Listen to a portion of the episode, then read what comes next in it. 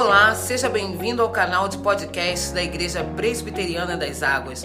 As mensagens que você ouve aqui foram ministradas em nossos cultos por nossos pastores. Deus te abençoe poderosamente. Amém, graças a Deus. Os irmãos podem assentar, você que está aqui, você que está em casa, que ficou de pé também, né? Pode se assentar aí para poder acompanhar a leitura e a explicação da palavra. Momento da gente meditar na palavra do Senhor. Hoje no Evangelho de Lucas, capítulo 18. Abra sua Bíblia aí. Né? O texto vai ser projetado, mas aquele esquema é sempre importante você ter sua Bíblia aberta, ter oportunidade de acompanhar a leitura e a explicação, fazer suas anotações.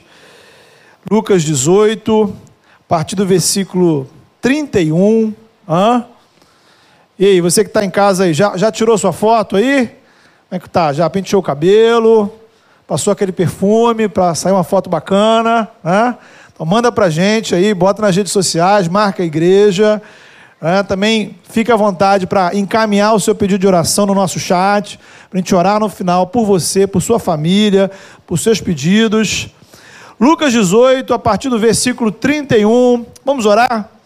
Deus amado, em nome de Jesus que o poder do teu Espírito Santo, poder, ó Pai, que age dentro da igreja, por meio da igreja, poder, ó Pai, que age nas nossas vidas, em nome de Jesus, que o teu Espírito Santo, ó Pai, de forma poderosa, alargue, ilumine, prepare as nossas mentes, ó Pai, nossos corações, que em nome de Jesus, ó Pai, que na tua soberania, o Senhor venha agir em nós nessa hora, ó Pai. Aquilo que desvia nossa atenção, as dificuldades, os problemas, as preocupações, as distrações, ó Deus.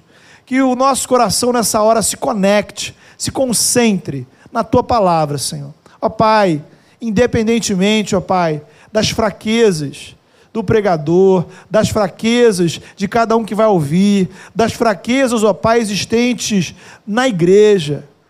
Que o teu Espírito Santo, que inspirou esta palavra, venha nessa hora, Senhor, comunicar aquilo que cada um de nós necessita ouvir. Que ao final esteja claro para mim e para cada um aquilo que o Senhor tem a nos dizer nessa manhã. E que não apenas saiamos informados, mas transformados e conformados pelo poder do Evangelho. Em nome de Jesus, teu Filho, nosso mediador, oramos. Amém.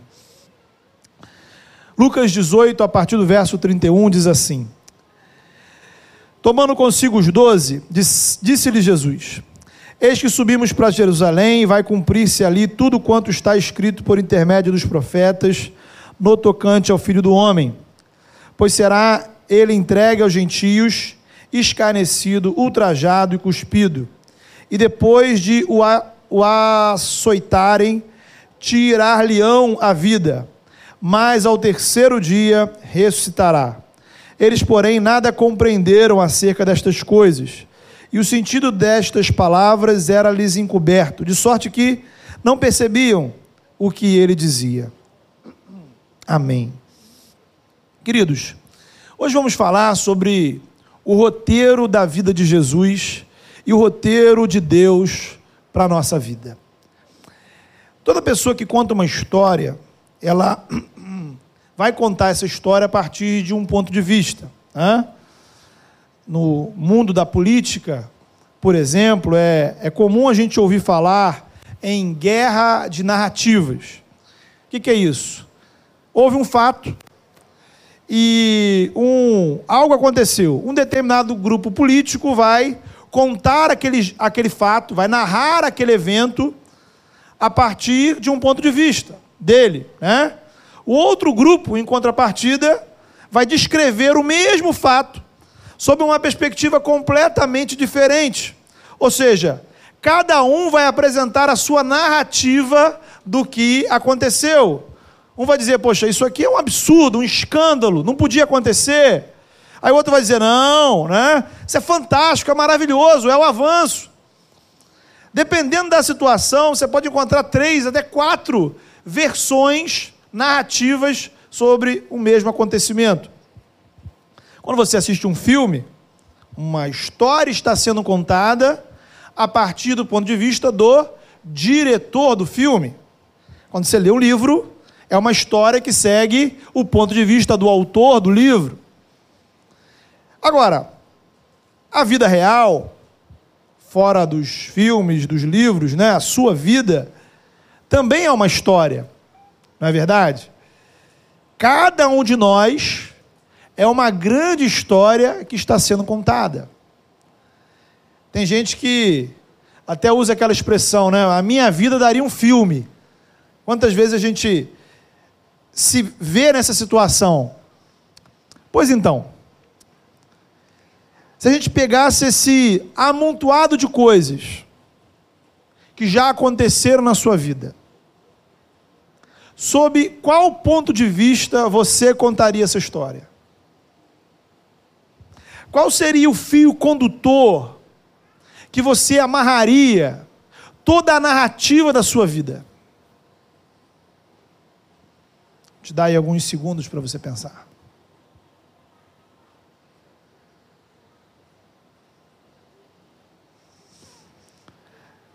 Há um detalhe que é importante você levar em consideração. A sua vida ainda não terminou.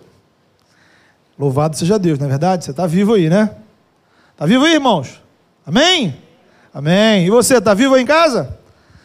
A sua vida continua em múltiplas dimensões. Isto é, você tem trabalho, estudos, relacionamentos, tem o seu corpo, a saúde física, a saúde emocional, família, amigos, espiritualidade, sexualidade, dinheiro, lazer, sonhos, medos, dores, frustrações, planos, rotinas. Coisas que vão acontecer que você não imagina. Então a questão é: qual seria o princípio organizador dessa grande confusão que é a sua vida? Será que existe algum sentido em tudo isso? Existe algum significado maior em tudo que tá, já aconteceu com você está acontecendo? Muitas pessoas talvez nunca pensaram sobre isso, não é verdade? Alguns até evitam, né? acham meio que desnecessário. Tipo assim, vamos, vamos fazendo o que vai aparecendo, né? E e toca o barco, né? Um dia de cada vez. Esse texto, o texto de Lucas 18, 31 a 34, ele nos convida a pensar, a olhar para a caminhada de Jesus. E aí você vai perceber que Jesus, é, digamos assim, né, como a gente poderia dizer, Jesus não estava no mundo a passeio. Havia um roteiro, havia um sentido. O texto afirma que Jesus chama os discípulos em particular e diz assim: Olha, estamos subindo para Jerusalém e tudo o que foi escrito pelos profetas a meu respeito se cumprirá. Então, a geografia é de fundamental importância aqui nesse texto. Jesus estava a caminho de Jerusalém. Jesus tinha um alvo, tinha um lugar para ir, um destino, um propósito: Jerusalém. Na verdade, Jesus está no fim desse grande percurso. Estamos aqui no capítulo 18, já no 19, Lucas vai nos informar que Jesus chega em Jerusalém. Mas essa viagem ela começou lá no capítulo 9. Aí se você for lá no 9, versículo 51, há uma frase fundamental para entender esse texto, que vai dizer lá, 9,51, Jesus manifestou a intenção de resolutamente ir para Jerusalém. Então, lá no 951, Jesus deixa claro: olha, para onde eu tenho que ir? Sem pestanejar, Jerusalém. Isso nos leva à primeira pergunta: por que Jerusalém? É? Certamente não era por interesse político, é, turístico, né? Jesus não queria dar uma passeada lá, conhecer a cidade. A resposta está aí no texto. Ele vai dizer: para cumprir tudo aquilo que está escrito nos profetas. Está escrito onde? Que profetas são esses? Você pode perguntar. Lembre-se que muitos anos antes de Jesus ser concebido no ventre de Maria, de Jesus nascer nesse mundo, Deus já falava ao seu povo por meio de profetas. Pessoas que o próprio Deus enviou para ministrar ao seu povo. Esse é o profeta. O profeta, a figura do profeta na Bíblia é aquele que Deus envia para anunciar a sua palavra. Então, os profetas foram instrumentos de Deus, agentes autorizados, enviados pelo Eterno para revelar a sua vontade. A voz era dos profetas, mas o conteúdo da mensagem vinha de Deus. Então essa lista de profetas, ela vai começar lá no Antigo Testamento com Moisés. E aí passa por gente como Josué, Samuel, Isaías, Jeremias e por aí vai. O que, que esses profetas pregaram ao longo de séculos? O Antigo Testamento pega aí uma, um arco temporal de quase mil anos. Então, o conjunto desses ensinos, a reação do povo de Israel a esses ensinos, foi sendo colocado por escrito, por pessoas inspiradas pelo próprio Espírito Santo. A letra era dos escritores, mas o conteúdo, a mensagem, era de Deus. O conjunto desses escritos forma o que nós chamamos de Antigo Testamento. Palavra de Deus registrada por escrito, anterior ao ministério de Jesus, que de certa forma preparou o povo para a chegada do Salvador é a primeira parte da nossa Bíblia, que já estava pronta aproximadamente 400 anos antes de Jesus nascer. Naturalmente, como você deve saber, a segunda parte da Bíblia é o que a gente chama de Novo Testamento, o que narra a partir da vida de Jesus. Mas, feito esse, esse essa contextualização, voltemos à nossa questão inicial, né? Porque Jesus precisava ir para Jerusalém? A resposta dele foi: para cumprir o que está escrito nos profetas. Então, agora você já sabe que Jesus estava se referindo à própria Escritura, à Bíblia, à palavra de Deus. Em outras palavras, Jesus está afirmando que o seu caminho, o seu roteiro é determinado era determinado pela palavra de Deus, pela Escritura. Se o que foi escrito pelos profetas é a palavra de Deus, a vontade de Deus revelada, Jesus está dizendo que o seu caminho, o caminho dele, o seu ministério, era seguir a vontade de Deus Pai. Jesus tinha consciência que havia um roteiro para ele seguir. Ele não se propôs a inventar um roteiro. Compreende? Ele se submeteu ao roteiro do Pai Celestial para a vida dele. Querido, há questões muito interessantes e importantes para a sua vida aqui. Note que o que está em discussão é o conhecimento da vontade de Deus e a obediência a essa vontade. A primeira pergunta é: como você interpreta interpreta esse momento agora que você está vivendo? Espiritualmente, onde você está na sua caminhada? Para onde você está indo? Qual é o significado desse momento espiritual? Qual é o sentido desse amontoado de coisas que vem acontecendo na sua vida ultimamente? Qual o significado de você estar aqui cultuando na igreja das águas, acompanhando, acompanhando o culto em casa? Existe um sentido nisso? Você pode dizer assim, né, que é uma resposta. Os crentes têm uma resposta padrão e evasiva para um monte de coisa, né? Aí diz, ah, Deus está no controle. Ah, ok, beleza, né? Ele sempre está no controle. Mas nós não somos marionetes nas mãos de Deus. Há um plano de Deus para Jesus. Jesus compreendeu esse plano e se submeteu a esse plano. Deus tem uma direção para a sua vida. Deus tem caminhos para a sua vida. Deus tem um roteiro para você. E aí vem uma questão importante, bem, mas como é que eu sei? Né? Como é que eu encontro isso? Como é que eu acho isso? Está onde? Hã? Na me, no mesmo lugar que Jesus, no Evangelho, na Escritura, na palavra de Deus. Agora, e Isso não acontece de uma forma mágica, né? Aquela história, você, pô, vou abrir a Bíblia aqui, né? Aquele versículo que aparecer é o plano de Deus na minha vida, né? Tem histórias absurdas de gente que fez isso, né? E se deu muito mal, né? Então, assim, não funciona dessa forma. A Bíblia não é magia. A palavra de Deus acontece dentro de um determinado contexto espiritual, que é o contexto da oração, da leitura e meditação da palavra, mais oração, da ação do Espírito Santo iluminando o seu coração, e aí mais um pouquinho de oração, da conversa com outras pessoas, do compartilhar, do ouvir conselhos, e aí mais oração, e aí ouvir mais um pouquinho outros textos da palavra, meditar mais um pouquinho, e o Espírito Santo agindo, e mais oração, e aí esse contexto vai abrindo a sua mente, vai alargando o seu coração, e aí você começa a ter uma compreensão da vontade de Deus. O problema é que a gente quer ouvir Deus, a gente quer achar né, a vontade de Deus de uma forma mágica. A gente não quer fazer o exercício desse alargar do coração. A gente não quer preparar esse contexto espiritual. Para usar uma metáfora, né?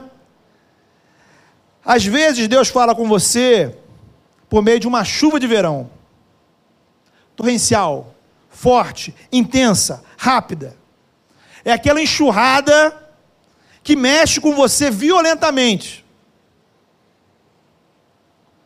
Normalmente, porém, ele fala com você por meio daquela chuva leve, daquela chuva demorada, daquela chuva que vai encharcando o solo. Esse é o desafio de Deus para a sua vida. Encharcar o solo do seu coração com a graça de Deus. Encharcar a sua vida de oração. Encharcar a sua vida de atenção à palavra de Deus, de meditar na palavra, de ouvir, de conversar com outras pessoas sobre o Evangelho, sobre espiritualidade. Erramos quando ouvimos apenas a nossa própria voz. E quanto mais eu penso em oração, eu penso que a gente ora menos do que o suficiente. Sabe, eu não tenho como dizer para você quando, como, de que maneira específica Deus vai agir na sua vida. Talvez Ele visite a sua vida hoje. Talvez Ele visite a sua vida nos próximos dias com uma enxurrada, uma chuva torrencial, a ponto de você ficar desnorteado. Você fica assim, nossa, o que está acontecendo? Mas talvez, e é provável, que Deus, o Evangelho já está caindo sobre a sua vida há um tempo, como um chuvisco, um chuvisco longo, um chuvisco demorado. E aí, da cabeça aos pés, você vai ficando encharcado. E aí é hora de dizer: Senhor, eu estou entendendo. Senhor, eu estou compreendendo. Talvez você olhe para o seu coração e diga assim: Ah, pastor, isso está longe de mim. Eu estou seco. Seco, árido, desértico. Você não tem a menor ideia de onde você está. Você não tem a menor ideia da vontade de Deus para a sua vida. Então, querido, né? Está na hora de você estabelecer um plano de irrigação para a sua vida. Para sair água, tem que abrir as torneiras. Abra as torneiras da graça na sua vida.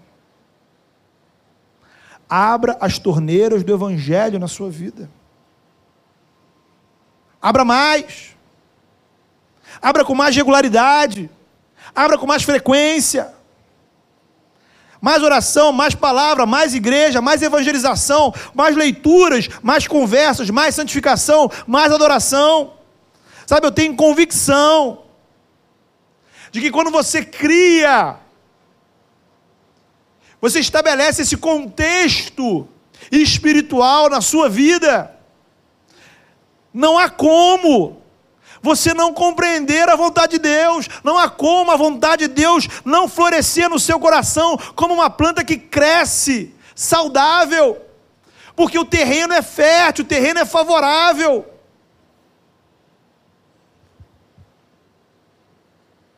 A sua parte é trabalhar para abrir as torneiras. A parte de Deus é fazer essa planta desenvolver na sua vida. Voltando para Jesus. Veja a diferença que fez, a consciência que ele tinha da vontade de Deus. As pessoas daquela época, elas tinham roteiros. Tinham roteiros pré-estabelecidos, definidos, sobre o tipo de Salvador que Deus iria enviar, né? Na cabeça de uns, o Salvador viria como um grande líder político, militar, um grande rei. Né? A primeira coisa que ele faria seria derrotar o Império Romano. Por outro lado, era impensável que, para alguns, né, que o Messias nascesse em uma manjedoura, muito menos que morresse em uma cruz. O Messias, o Salvador, numa manjedoura, numa cruz. Os judeus tinham uma história pronta, um roteiro pronto para o Messias. Ele chegava como rei, impõe o seu reinado e reinaria para sempre. Pronto, acabou. Não existia cruz nessa narrativa. Veja que até hoje, né, é, a gente tem um, um roteiro definido de histórias que nos emocionam, né? Então, aquela história assim, na origem, sofrimento, dor, angústia. No futuro, vitória e sucesso. Então, basta você ligar na televisão, né?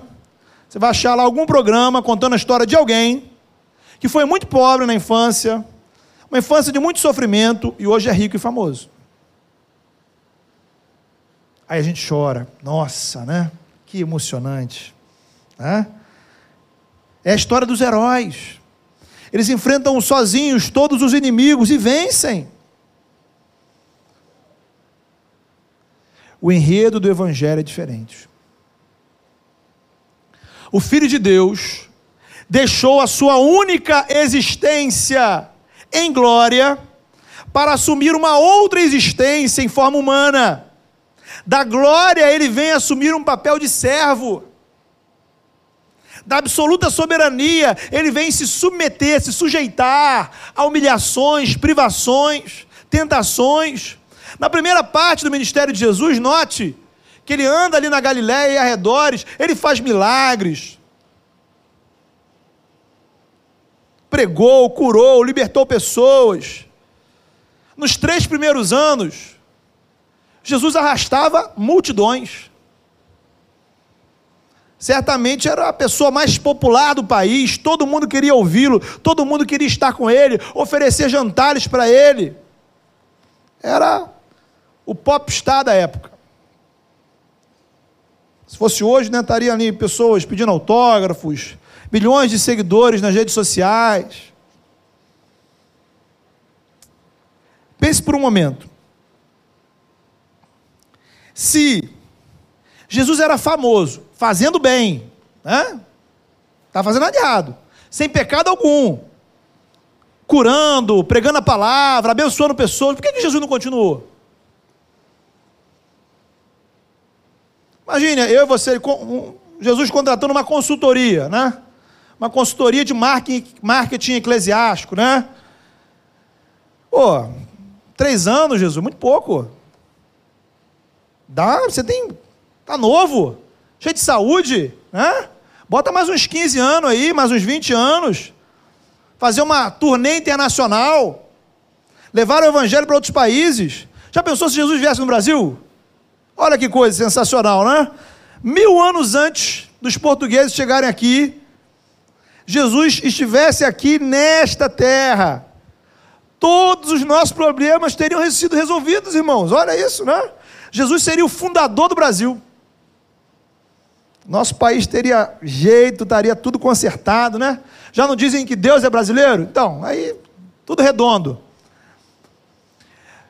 Então, eu quero que você entenda que havia para Jesus uma série de possibilidades, boas possibilidades, possibilidades corretas, éticas.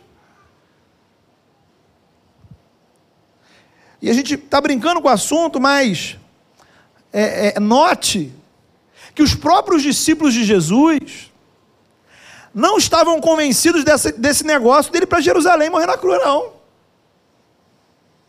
Literalmente está escrito aí no versículo 34: os discípulos não entenderam bulhufas do que Jesus queria dizer com esse negócio de Jerusalém.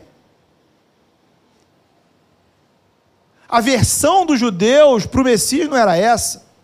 Os judeus queriam o Messias, mas não queriam o Messias morto na cruz. Será que Maria, o que, que Maria achava do seu filho morrer na cruz?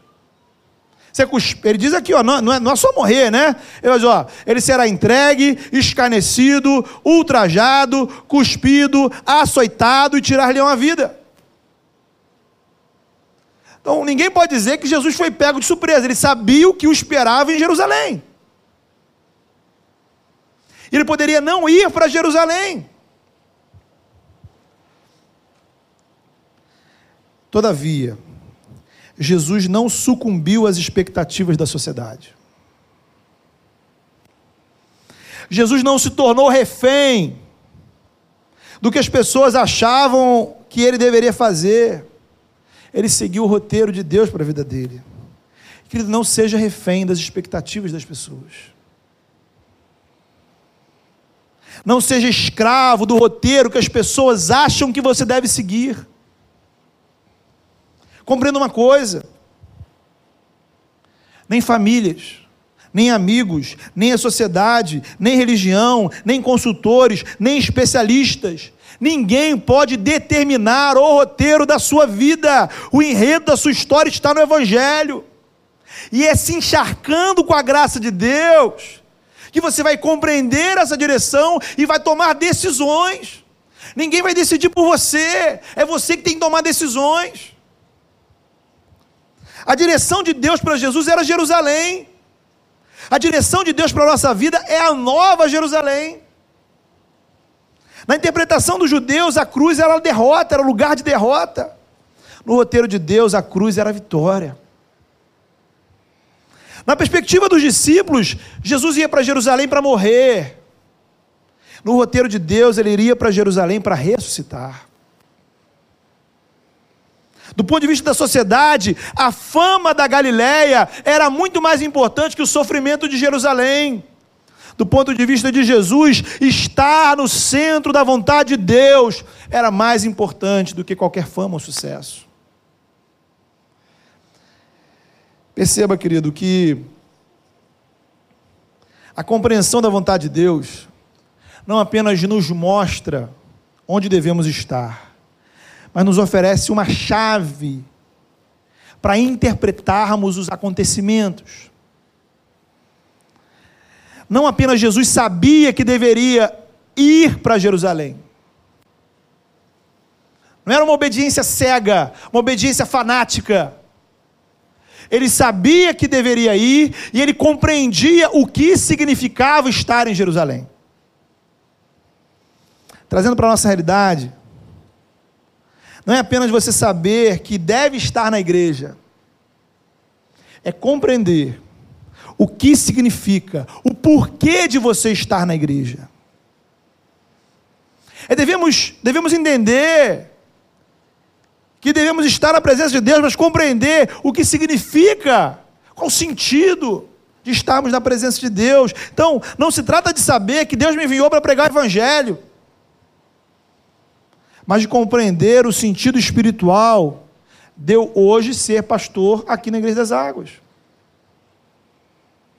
A compreensão do significado espiritual, a partir da palavra, me encharcando com o Evangelho, ele tem um papel ela tem um papel preventivo na nossa vida. Nos previne das falsas interpretações. Jesus não foi seduzido com as falsas interpretações acerca do Messias. Mas quantas pessoas estão na igreja, estão em ministérios, são líderes, fazem isso, fazem aquilo, se apresentam como evangélicas, mas não há qualquer sentido bíblico naquilo que elas fazem.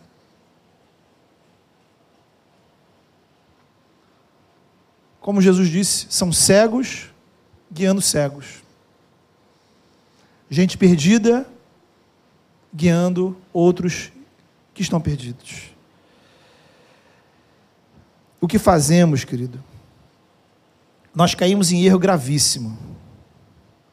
Quando a gente a chave que a gente usa para interpretar a nossa vida cristã, ela é tirada de qualquer outro lugar que não a escritura.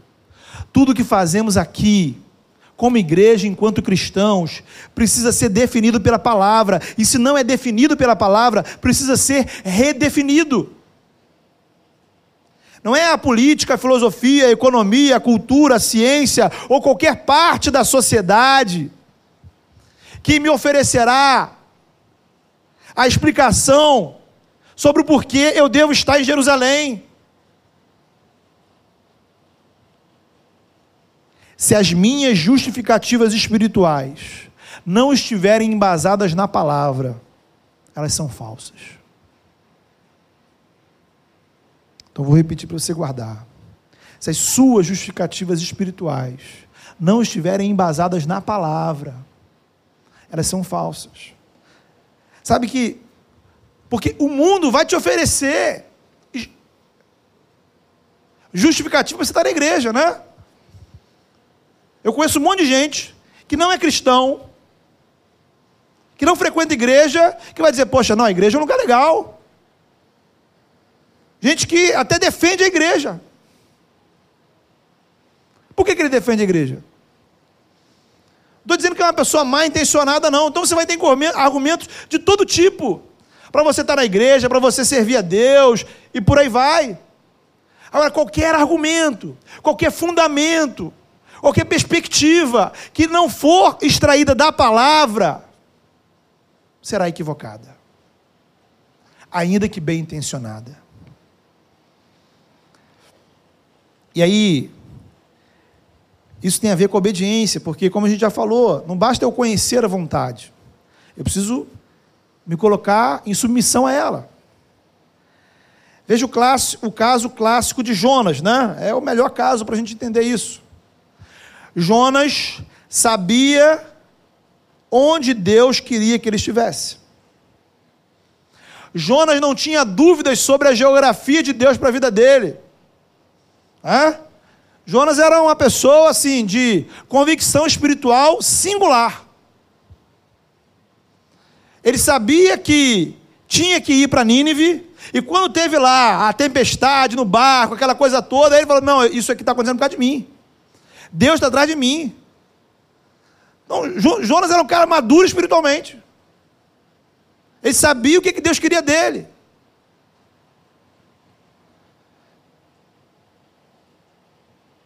Mas ele não se dispôs a obedecer. Então a gente precisa ser honesto. Nem tudo se resolve com informação, nem mesmo quando a informação vem de Deus.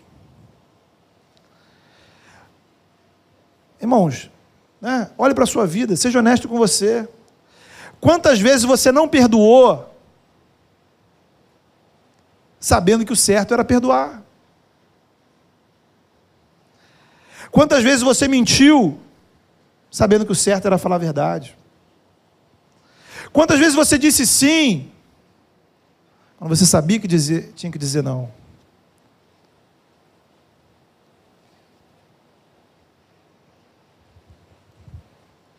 O certo é você orar, o certo é você ler a palavra, participar dos cultos, o certo é você compartilhar o evangelho, dar testemunho, é agir com caridade, é contribuir com seus recursos, é adorar com alegria, é honrar a Deus com seu tempo, é fugir da aparência do mal. Você sabe de tudo isso. Mas eu estou no ministério já há um tempo, né? Então já vão quase 15 anos. Eu nunca conversei com alguém que chegasse para mim assim, pastor, eu pequei porque não sabia. Ah, pastor, eu não estou te obedecendo a palavra, eu não estou sendo fiel à igreja, eu não estou zelando pela minha vida espiritual porque eu não, não sabia que tinha que fazer isso.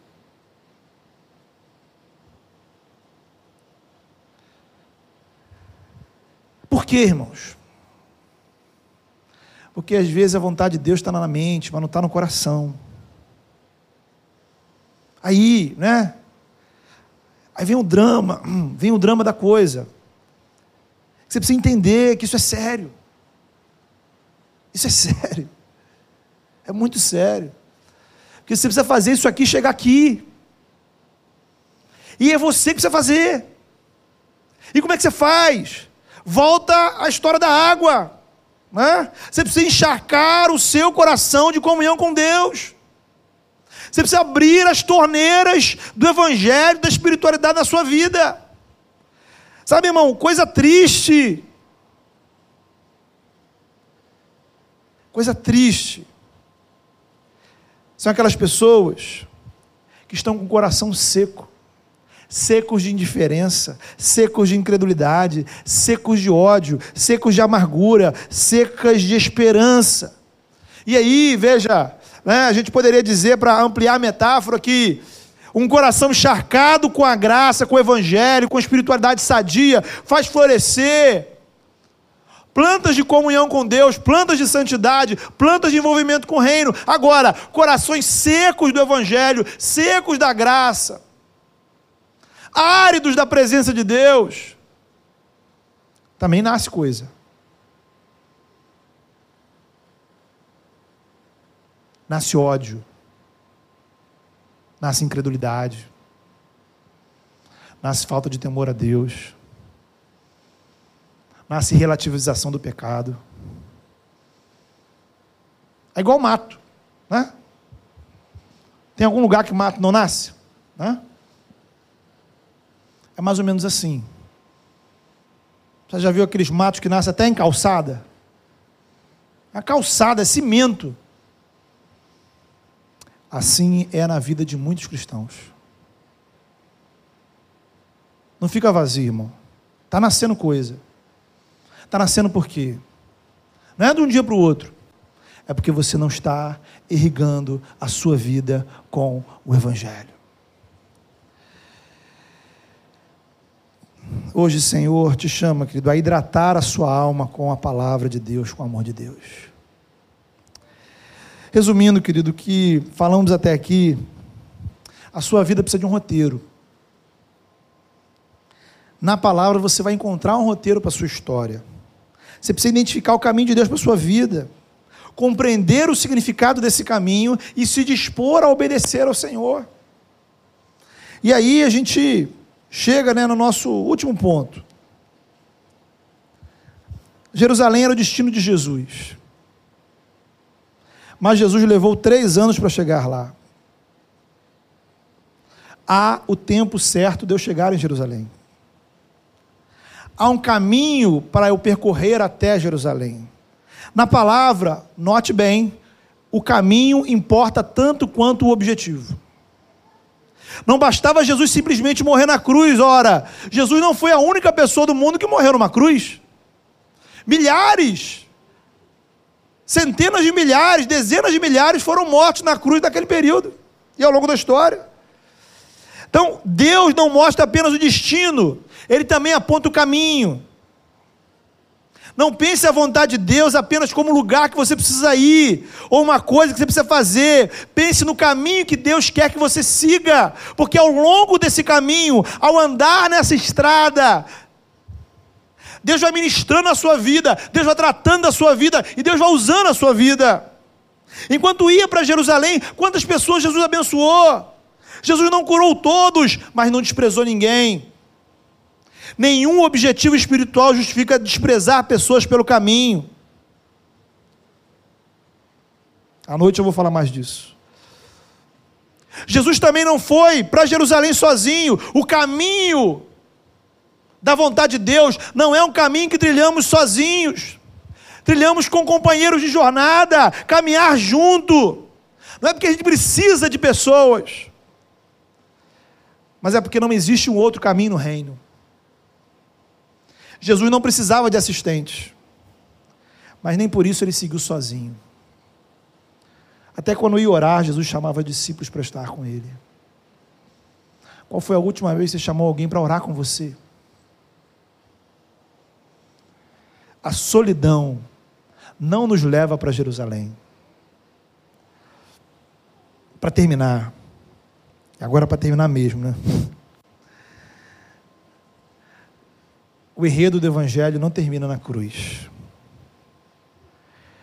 O enredo da vida de Jesus não terminou na morte. O enredo da sua história não termina nesse mundo. O mesmo Deus que ressuscitou Jesus é o Deus que atua, te dando eternidade, te dando vida para além dessa vida. Vamos orar, gente? Fale com o Senhor. Nós tocamos aqui em vários pontos importantes. E A gente começou falando sobre sobre os roteiros, sobre as pessoas que estão perdidas, né?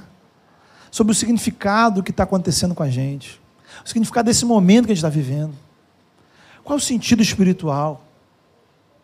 Peça ao Senhor, Senhor, eu preciso de discernimento. Discernimento do roteiro do Senhor para a minha vida. Eu preciso compreender o significado que está acontecendo, onde quer que, aonde quer que o Senhor quer que eu vá, qual caminho eu vou ter que trilhar para chegar lá.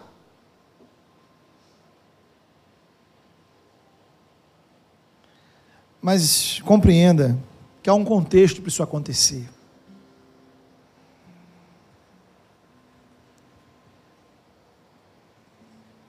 Você precisa irrigar a sua vida. Assuma propósitos com Deus. Propósitos de abrir torneiras na sua vida que estão fechadas.